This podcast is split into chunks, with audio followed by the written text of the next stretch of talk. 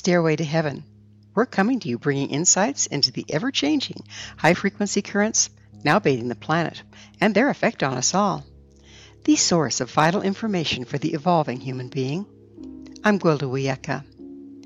The hidden energetics driving addiction. Like many disorders, addiction is greatly misunderstood. As with everything else, if we don't consider the energetic component, we don't have the full picture. Addiction is something that tends to run in families, lending to the concept one is genetically predisposed to the disorder. I won't argue there is a genetic component to addiction. There's also the environmental impact of growing up with addictive adults. We tend to learn how to cope with life's stressors by watching our parents. If mom and dad coped with a long, stressful day by having too many cocktails every evening before dinner, we grow up seeing that as normal behavior and adopting it. Whether by nature or nurture, alcoholism is a debilitating disease impacting one in every eight Americans. Though the most recognized, alcohol, drugs, and both recreational and prescription, are by no means the only addictions plaguing us. There are less obvious addictions like sugar, caffeine, work, spending, sex, rage, gambling, media, and the list goes on.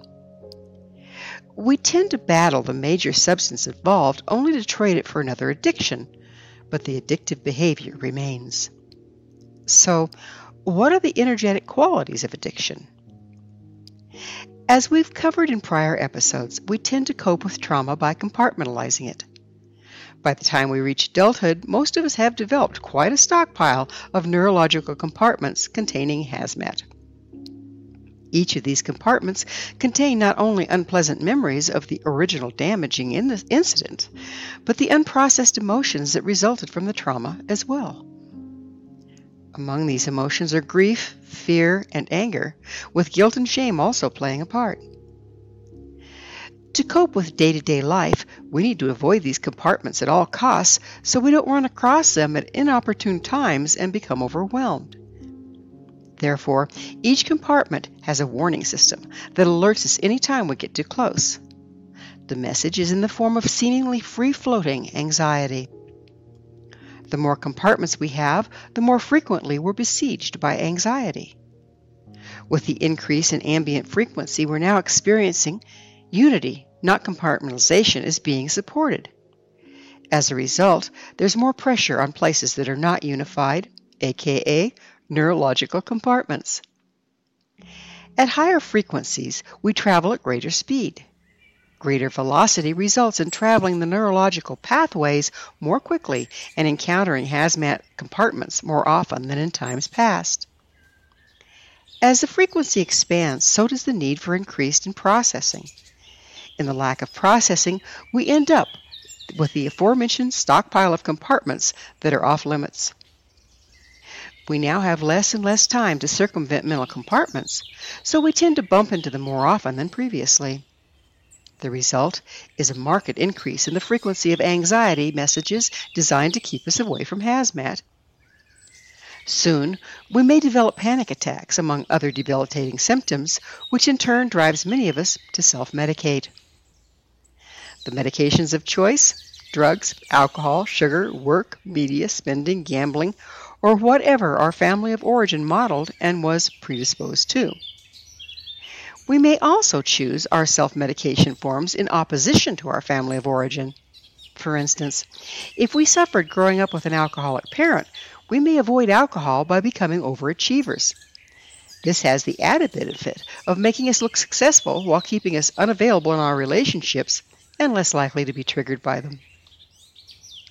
Becoming a workaholic may serve for a while, but as the ambient frequency continues to rise, we're driven to work harder and longer to avoid the dreaded compartments and end up working ourselves to death. Soon, our health gives way, and we're forced to slow down, only to have the anxiety overtake us with devastating results. Seemingly successful people often end up with debilitating anxiety and substance abuse issues for this very reason. There are as many re- renditions of this theme as there are individuals, but the common denominator is the avoidance of unprocessed compartments until there is nowhere to run and nowhere to hide. Adding to the problem is resonance. There's a lot of trauma in the world as old systems fail and chaos ensues. When people around us are traumatized, the frequency of that trauma will resonate with our personal unprocessed trauma and amplify it, causing more anxiety. Frequency is not restricted to location, it impacts a unified field.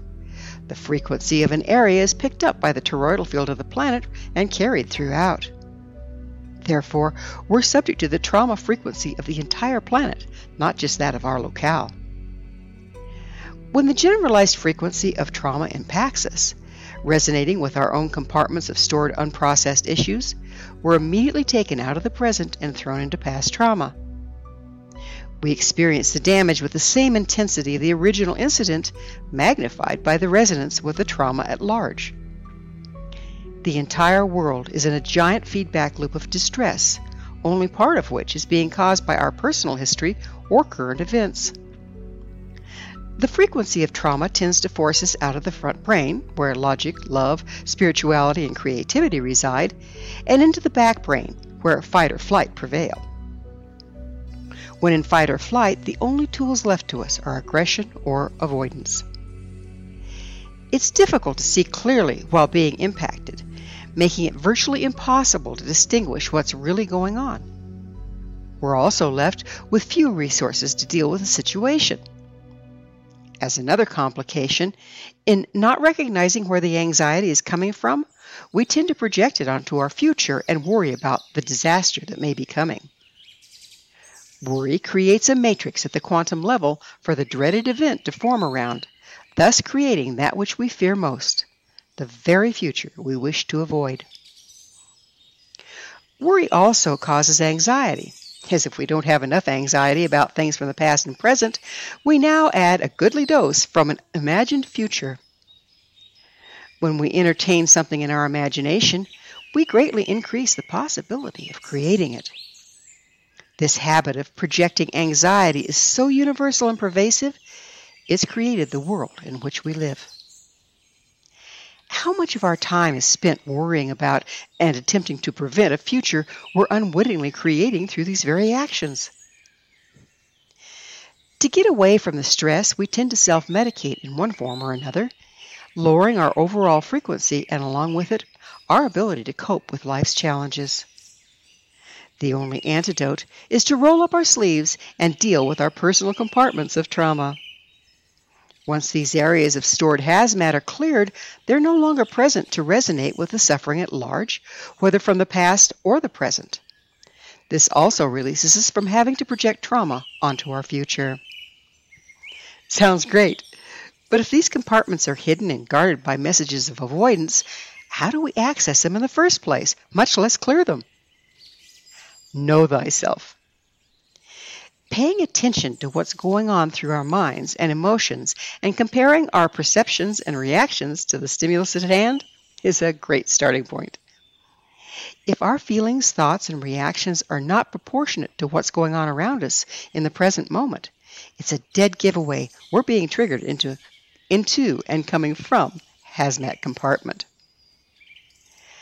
Once we've ascertained that we're triggered, Become a detective and uncover what about current events reminds us of the past. As an example, a husband may innocently mention that the gas prices have gone up.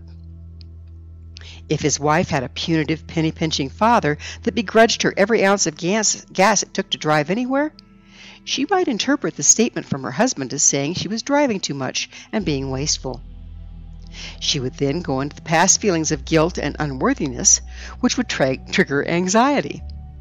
This would result in a one way trip to the back brain, after which she would either stomp off in avoidance or go into a rage and accuse her husband of being penny pitching, controlling, and selfish. Then the conflict would begin. The wife, overreacting to his statement, might trigger memories of his mother, twisting and misinterpreting everything he said and punishing him for imagined transgressions. He would then aggressively try to defend himself from his wife's false accusations, and the war would begin in earnest. Soon triggers are going off rapid fire like the 4th of July. Both parties are firmly ensconced in the back brain, coming from their pain body, and all communication is lost. If, however, either of them was being self aware rather than reactionary, they might pick up on the fact that their feelings did not match the present circumstance.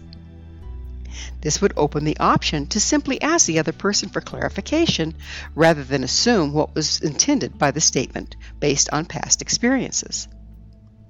The wife might ask, Do you think I drive too much?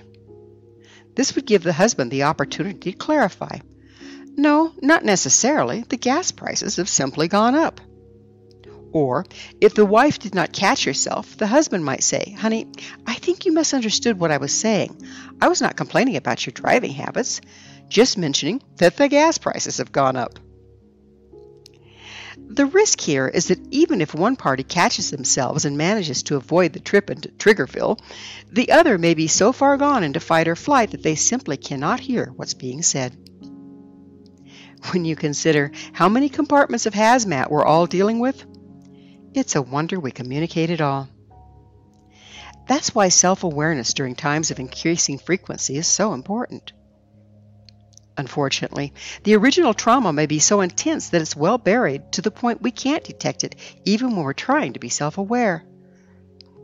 This is when it becomes time to seek assistance accessing and processing the events to clear them. There are many modalities that can help with this, such as psychotherapy, EMDR, shamanism, hypnotism, emotional release bodywork, and so on. Different people tend to do better with some modalities than others, and various issues respond to divergent therapies.